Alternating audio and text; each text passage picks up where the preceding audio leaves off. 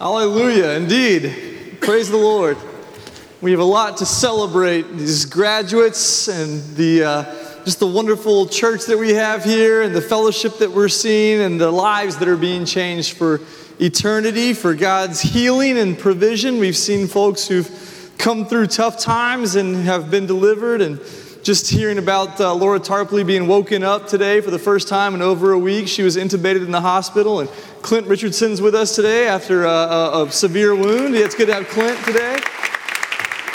It's just amazing to see how the Lord provides and the Lord continues to, to move in our midst. I love when the roll is called up yonder, too. My wife, they didn't sing that apparently in the Methodist church where she grew up, but uh, man, that's a good old Southern Baptist favorite. We sing that as a kid all the time. I, I couldn't wait for my voice to change so I could sing the bass part. You know, I, that was a big deal when I hit 14 finally.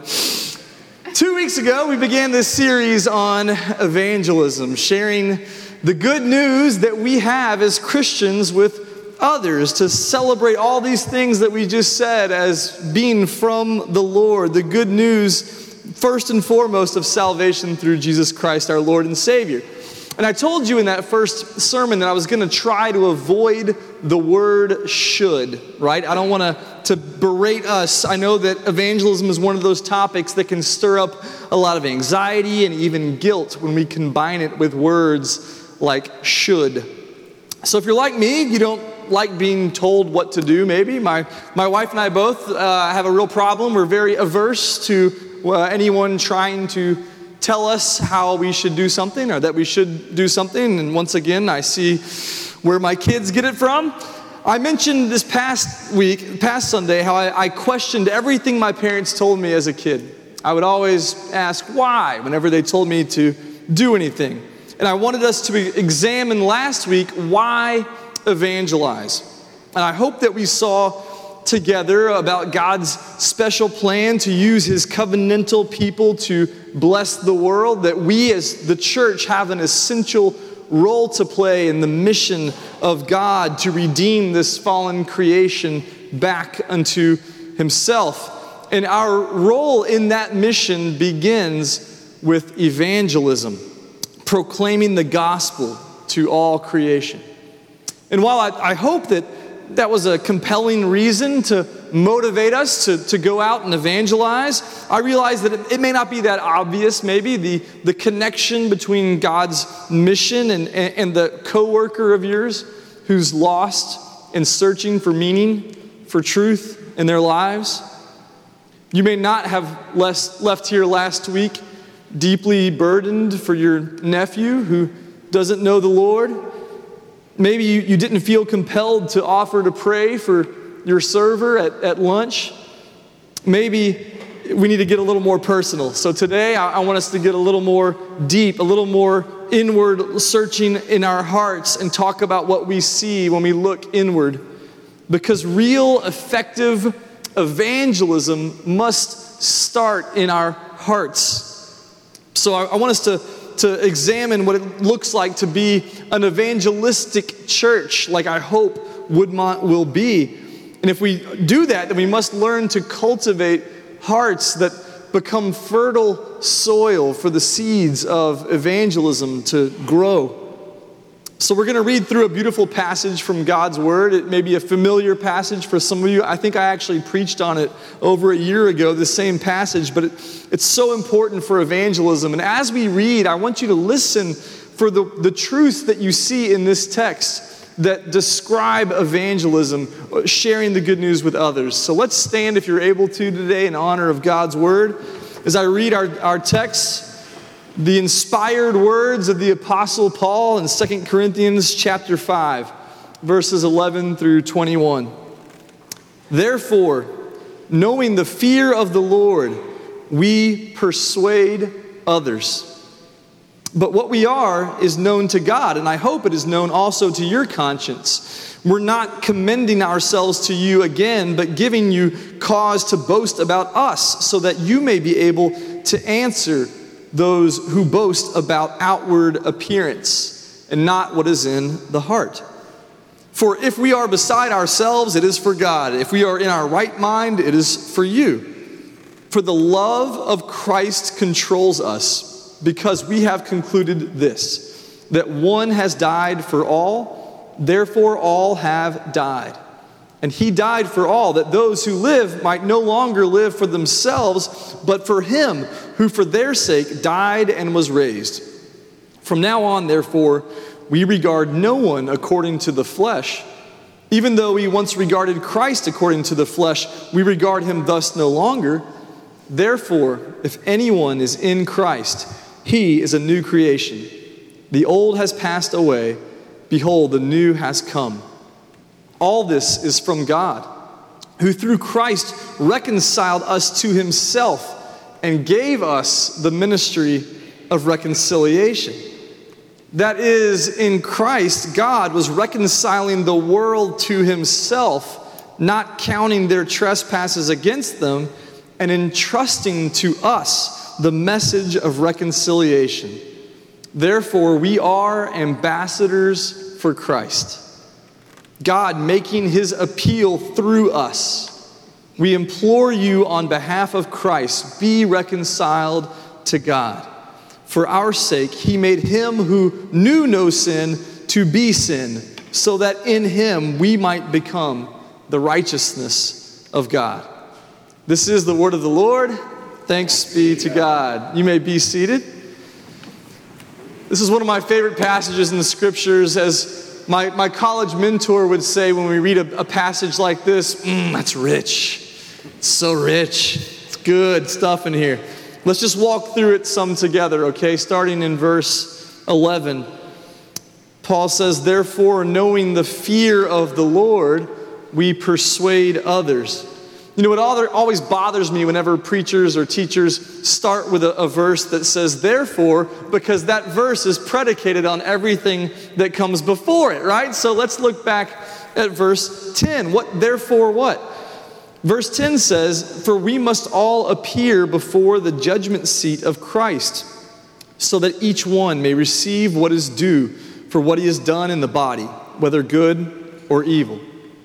Paul is convinced of the reality of a future judgment. The entire Bible bears witness to this truth. We don't like to talk about it, and a lot of theologians have done away with this idea.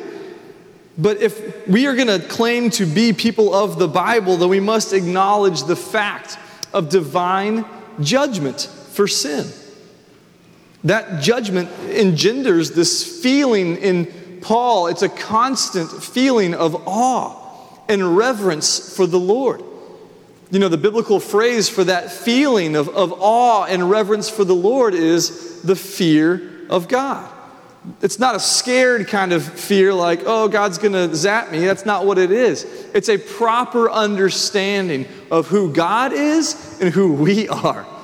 That God is holy, that He's just, that He's sovereign, and that we indwell this flesh that is more flawed and broken than we could have possibly imagined. That's what fear of the Lord entails.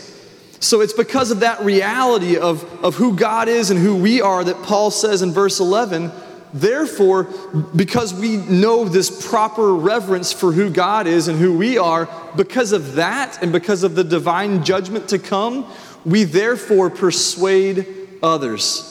We seek to persuade. I love that word, persuade.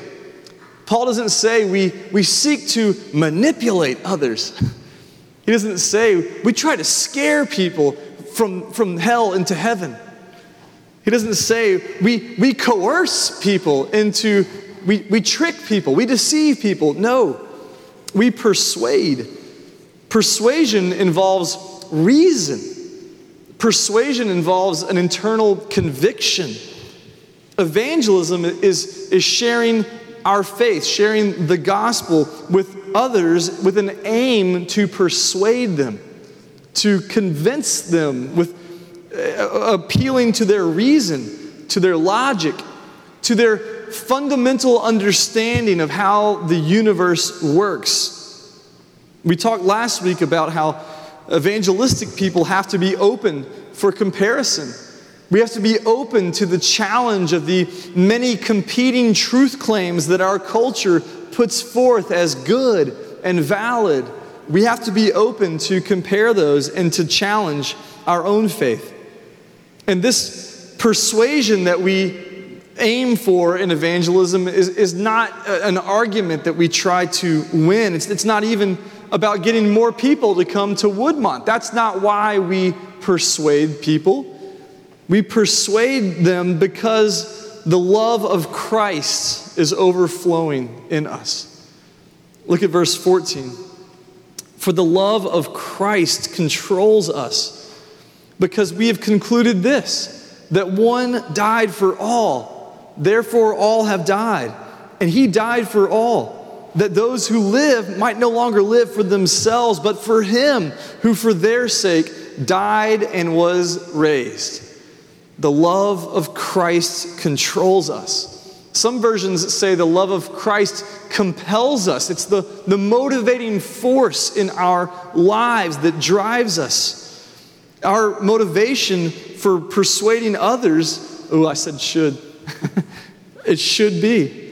The motivation for our persuading others should be our love of Christ. I told you I would say should if it was appropriate and helpful. And I think it is here. The motivation for evangelism should be the love of Christ that overflows in us. And where does our love of Christ really come from? Why do we love Christ in such a radical, life changing way? Well, Paul tells us here that Christ died for our sake. When we think about the gospel, when we think about his sacrificial atonement on our behalf, we see the basis for our love of Christ. When we begin to understand that Jesus loved us when we were not lovable, that he took our place when we were ungodly, when we were sinners, when we were enemies of God, when we were in full and open rebellion against God. He still took our place willingly on the cross. And we cannot help but love him in response for that. 1 John 4, verse 19 says that we love him because what? He first loved us. His profound love for us, manifested in the cross that He endured for our sake, awakens our hearts to respond in love, in reciprocal adoration and gratitude. Romans 5 8 says that God shows His love for us in this that while we were still sinners, Christ died for us. That's how he demonstrates his agape gift love to us. This is amazing love indeed. Just like the old hymn says, Died he for me who caused his pain? For me who him to death pursued? Amazing love. How can it be that thou, my God, should die for me? This is the, the basis for our love of Christ. And, and that love is the fuel for evangelism. That amazing love changes everything. Because when, when we're controlled by the love of Christ, it changes how we live. That love changes how we see other people, too. It changes how we view the people around us in our world. Look at verse 16. From now on, therefore, there's that therefore word again, because of the gospel, we regard no one according to the flesh. You know, it's so easy to fall into the pattern of our culture and value other people based on their outward appearances, based on what we can see about them. That's what our world does to us. It tries to convince us that we need to look a certain way, that the things that we see are what matters our home, our car, our clothes, our hair, our body. In our fallen flesh, again, we tend to make snap judgments about those around us, about our neighbors, about our coworkers, even about our fellow church members that are purely based on superficial things. You know, when, when Morgan and I moved to our new house here in Nashville uh, about nine months ago or so, we decided to get to know our, our neighbors. And so we had just developed a great friendship and relationship with our neighbors in Franklin. And we hated to, to move. We knew the Lord was calling us to, to, to move here to Nashville to be in this community, in this area with our people. And so we, we made that move. And, and Morgan whipped up a, a batch of her famous cookies. She makes amazing chocolate chip cookies, a little sea salt in there. You know, it's just perfect.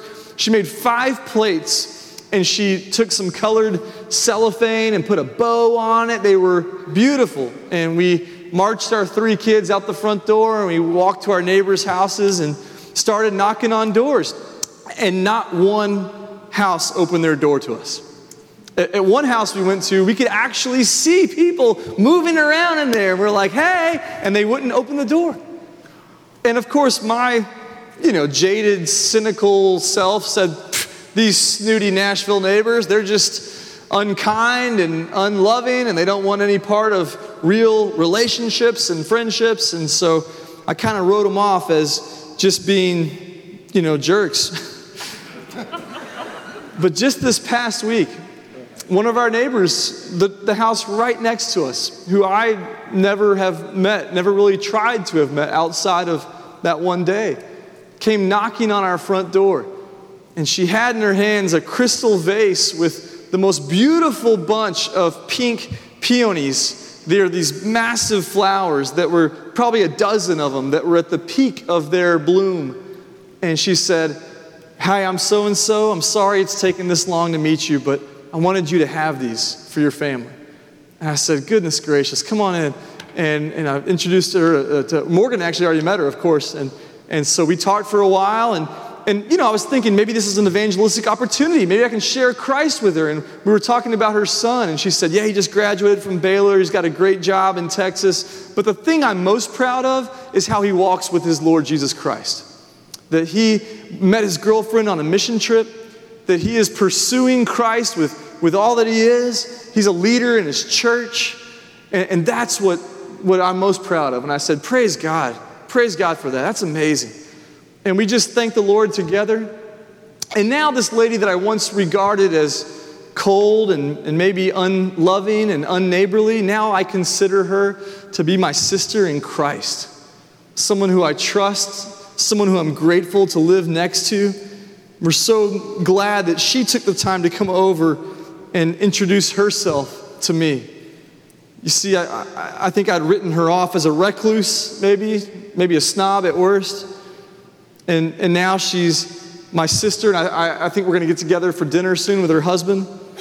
God's teaching me to see my neighbors not according to the flesh with what I can see, but to see them how Jesus sees them as beautiful, valuable creatures who are made to reflect the image of God to the world. Every person that we encounter in our day is precious to the Lord. They have deep intrinsic value that is more than what we can see. It goes beyond the superficial things. They matter greatly to the Lord, which is why Jesus said the shepherd leaves the 99 to go after the one, because that one sheep is also incredibly precious to Him.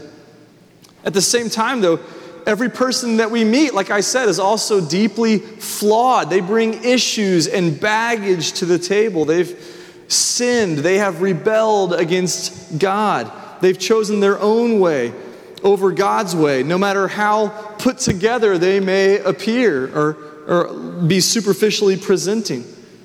This is why Christians aren't enamored by people we're enamored by God, who's high and holy. We shouldn't fall into the cult of personality of anyone other than the personality of Jesus Christ. But in a culture of evangelism, we don't emphasize the brokenness of people, the fallen nature of people. We emphasize, if we're going to be evangelistic, what they can become. Verse 17 says that all of us, deeply flawed humans, can actually become brand new. We can be restored. We can be recreated. We can be completely transformed by the power of the gospel. It says, therefore, if anyone is in Christ, he is a new creation.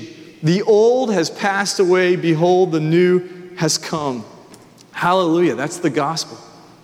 When someone is plunged beneath the waters of baptism in our Baptist tradition, it's a beautiful symbol that they have died to the life of sin and death forever, and they've been resurrected with Jesus into a whole new kind of life. It's a beautiful picture.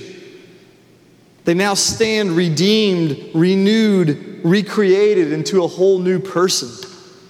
We should never write anyone off like I had done with my neighbor. We should always be mindful of what they can become in Christ, a new creation. This passage closes with a clear call to Christ followers to evangelize exactly what we've been talking about. We've been commissioned by Christ with the ministry of reconciling others to Him. Look at verse 18. All this is from God. The whole gospel is from God, who through Christ reconciled us to Himself and gave us the ministry of reconciliation. That is, in Christ, God was reconciling the world to himself, not counting their trespasses against them, and entrusting to us the message of reconciliation. Therefore, we are ambassadors for Christ, God making his appeal through us. We implore you on behalf of Christ be reconciled to God. Paul's preaching, he's an evangelist. For our sake, he made him to be sin who knew no sin, so that in him we might become the righteousness of God. These are great instructions for us as we think about evangelism, as we think about how we should speak about Jesus in this world. We should do it as ambassadors. I've talked about this before, but it, really is a perfect analogy. Ambassadors are sent from their home country to live in a foreign country as representatives of their homeland. They seek to advance the interests of their home country while residing in a foreign country. This world is not our home. You know that? For Christians, this world is not our home. We are sent here to advance the interests of our home country. For Christians, the gospel is our agenda in this world. You know, ambassadors are not spies. Everybody knows who they are. They drive around with little flags on their car from their home country. They're not ashamed that they're from whatever country they're from. They proudly represent that country openly and honestly in a foreign nation. God has reconciled us, us fallen people, to Himself and made us one with Himself through Christ. And now He's entrusted to us this ministry of bringing others to Himself. We're sent here to this foreign land to represent His agenda, the agenda of the gospel. So now we proclaim to this fallen world that sinners can be reconciled with the high and holy God, the creator of the universe, the one who made us and made all of those around us. How can they be made right? It says here that God made a way. He made a way for sinners to be made right. He made him who knew no sin to be sin so that he could take the punishment and put to death the sin and suffering that we should have received in order to make us one with himself. And ambassadors can be good ambassadors or bad ambassadors, right? A, a bad ambassador just hangs out by the pool, right? And, and soaks up a little local culture, maybe. They're, they're basically a tourist instead of carrying out the mission of the country that they've been sent to. Now, I fall into that pattern sometimes of coming to church and say, Oh, I didn't like that song, or I didn't get a lot out of that. That's a tourist mentality, isn't it? We have an agenda of sharing the gospel. And I'm proud of that. I need to remember that we're here to do a job. Ambassadors exist to deliver a message, the message of their sending nation. They must therefore be bold and be clear and constant in their delivery. They don't make up the message, they just faithfully deliver what they have heard from their own sending nation. They also don't get to determine the response. The response is not up to them. A faithful ambassador is only responsible to deliver the message. The response is up to God, of course. And the key to all of this is love the love of Christ that compels us, to love others. People say all the time, and I've heard this at Woodmont oh, we just need to love people. We just need to love people. Okay, right, absolutely, I agree. We need to love people. But the devil is in the details, right?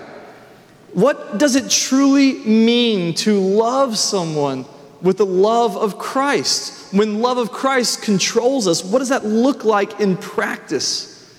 Well, first, we have to define Christian love. We have to define what we mean by love. The, the Bible teaches that Christian love is wanting the best for the other. Love seeks the flourishing of the beloved. Love necessitates sacrifice and, and gives and gives constantly in order to see the beloved thrive. So if I love Trey and if I see Trey walking across Hillsboro Road and he's got his earbuds in and he's got his hat pulled down and he's got a huge theological tome, which he always is reading, right? Some great book of, of theology. And, and he decides to just walk over to Starbucks and, and he's, you know, it's 4 p.m. and there's 35,000 cars that pass our building every day, if you didn't know that. And, and so Trey's walking across the street. If I love Trey, I tackle him, right? If I love Trey, I push him out of harm's way because that's what love looks like. Love doesn't say, cool, Trey, go for it, have fun, good luck, you got it, you'll do great. That's not loving. It's not loving for me to tolerate his dumb decision to cross the street uh, reading his textbook. Love is not tolerance, love is greater than tolerance. When we engage someone who's heading for harm, love says that we seek to bring them back gently and respectfully but we bring them back to safety where they can flourish as God would have them to do. Because we believe that God's best is the best. And we therefore want God's best for all of those around us. I want to close with a video that makes this point well. It's a video blog done about 10, 12 years ago by a famous magician named Penn Jillette from Penn and Teller. And he's an outspoken atheist. And you may say, why would you show a video of an atheist. Well, he makes this point very well about how love is, is greater than tolerance and how tolerance will not do for us as Christians. Let's watch this, this four minute video.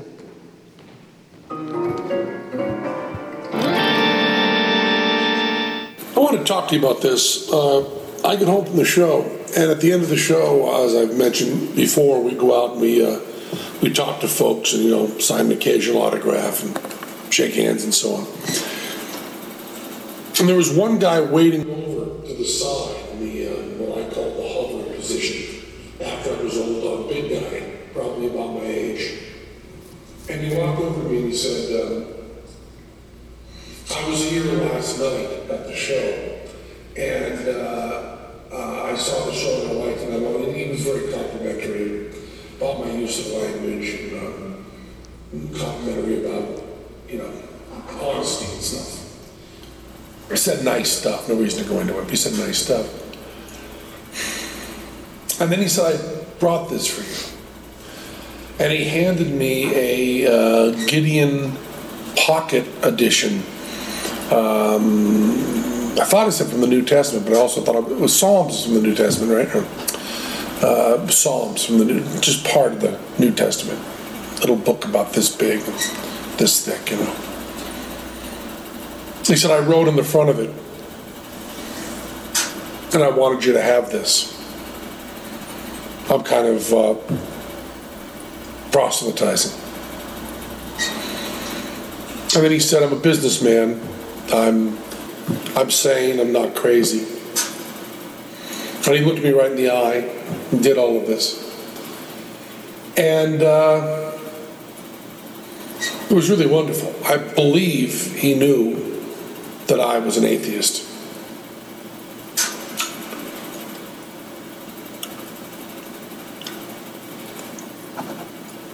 But he was not uh, defensive, and he looked me right in the eyes.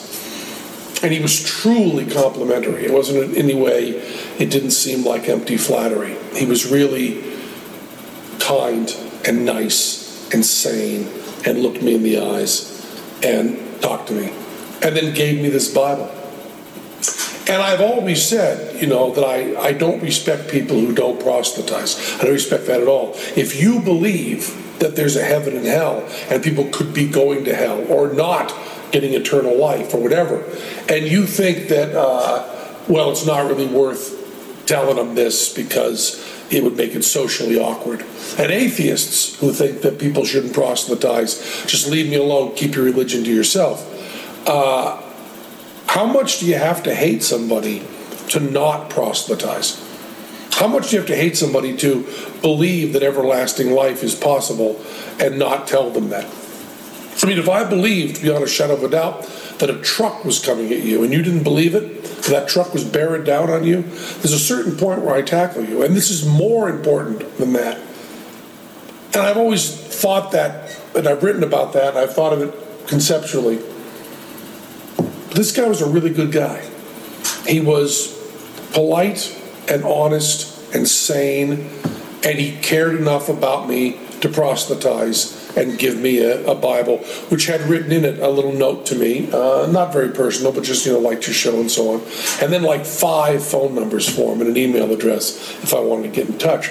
Now, I know there's no God, and one polite person living his life right doesn't change that. Uh, but I'll tell you, he was a very, very, very good man. And uh, that's really important. And with that kind of goodness, uh, it's okay to have that deep of a disagreement. I still think that religion does a lot of bad stuff, but man, that was a good man who gave you that book. That's all I wanted to say. Wow, makes the point well, doesn't he? He said in that video that he says that uh, the guy waited patiently. He complimented Penn without empty flattery. He looked him in the eye. He acted sanely. He wasn't defensive. He was kind and honest. But the quote that really moves me to, to almost tears is he says, If you believe there's a heaven and a hell, and that people could be going to hell or not getting eternal life, and you think, well, it's really not worth telling them this because it would make it socially awkward how much do you have to hate someone not to proselytize? How much do you have to hate somebody to believe that everlasting life is possible and not tell them that? This guy cared enough about me, Penn said, to proselytize. The love of Christ controls us. It compels us to share with others this good news that we have. The question is do you and I love other people enough to tell them? Do we care enough? Do we love them enough to risk social impropriety? The love of Christ knew no bounds and went to the depths for us. Will we love others like Christ has loved us and risk more and more for Jesus in order to see believers become connected to Him through the reconciliation of the cross. Let's pray. Lord God, we love you. We're so thankful for the love that you have shown us in the cross. God, you have redeemed us when we were unredeemable. You have forged a way for us to be made right with you now and for eternity. For that, oh God, we thank you. God, we, we pray that you would convict us that we would not sit back and yawn while our neighbors go to hell. That we would be moved by compassion, by the love of Christ that compels us to share the hope that we have, to share this good, good news, the best news, that we can go from death to life, that we can have the abundant life that you came to bring us. May we not keep that to ourselves, but may we share it with others joyfully, gladly risking socially, gladly risking capital of relationships in order to see them become redeemed like we are, oh God. Lord, I pray that we would see the waters of baptism stirred here at Woodmont, that you would convict people's hearts in this community around us here at Woodmont and in Green Hills and beyond. to find the true hope and peace that comes only through the cross of Jesus Christ our Lord. Lord, we pray that you would stir our hearts to evangelize in order to see that happen. Lord, we love you. We pray this in the high and the holy name of Jesus Christ, our Lord and Savior. Amen. We're going to have a time of invitation and response now. If you have never accepted the free gift of salvation that God offers to us in Christ Jesus, there's no better time than to start right now. I'd love to talk with you about it right now during our invitation time. If you feel the conviction of the Holy Spirit moving in your heart today, if the hound of heaven has been pursuing you in such a relentless way that you know it's time to surrender and to give your, your life, your soul, your all to Jesus Christ, then come forward and talk to me about that today. If you need to join our church, if you're ready to say, I want to be a part of what God's doing at Woodmont as a member and to, to be accountable to the people here, to give of my time, talent, and treasure and invest in what the Lord's doing at Woodmont, we'd love to talk with you about that as well. We're also going to have a time of just prayer and response. I'm going to ask that Jan Bennett would come up and that Trey would come up as well. If you want to just pray with, with someone here today, these are prayer warriors who will be able to pray with you, or I'll pray with you, either one or if you just want to come kneel at the altar and bring your body to where your heart is and come and, and kneel and pray, that's open as well. Whatever you need to do during this time, let's stand and sing, Redeemed, how I love to proclaim it. We are redeemed.